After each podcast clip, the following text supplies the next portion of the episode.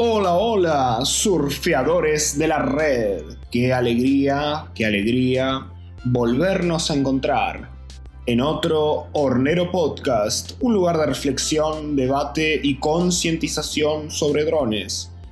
Y el día de hoy empezamos el mes de septiembre y nos acercamos al día en que comenzará la primavera, el día del estudiante, el día en el que para algunos marca el inicio de el calor, lo bueno, y para otros, como yo, señor Hornero, realmente nos ponemos desesperados porque inicia la cuenta regresiva hacia el calor infernal del verano.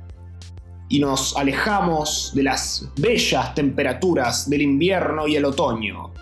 Pero sin embargo, aquí estaremos siempre firmes y presentes para responder preguntas como las que nos llegó el día de hoy. Justamente hablando del clima. Cuando te contratan para un proyecto, ¿cómo lidias con los problemas climáticos cuando tienes un horario tan apretado? Tema viento. Si estás en el lugar y el viento se pone muy feo, podés esperar bastante tiempo a que se calme el viento. Hay que estar preparado para estas cosas teniendo un dron que resista mucho viento. También hay que hablar desde antes con el cliente de antemano la posibilidad de que se cancele por cuestiones climáticas para ajustar temas presupuestarios. Podés ir otro día distinto y no cobrar por cuestiones de clima para conservar el cliente.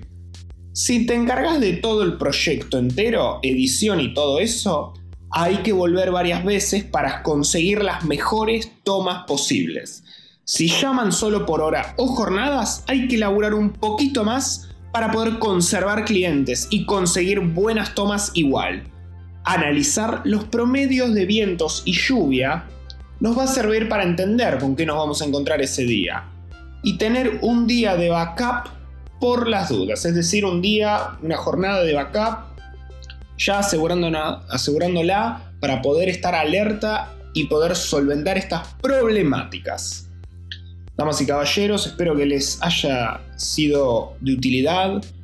Nos pueden escribir sus dudas a nuestro Instagram, arroba sr.hornero, a nuestro WhatsApp, más 54 9 11 56 61 4984, o a nuestro email, hornero arroba.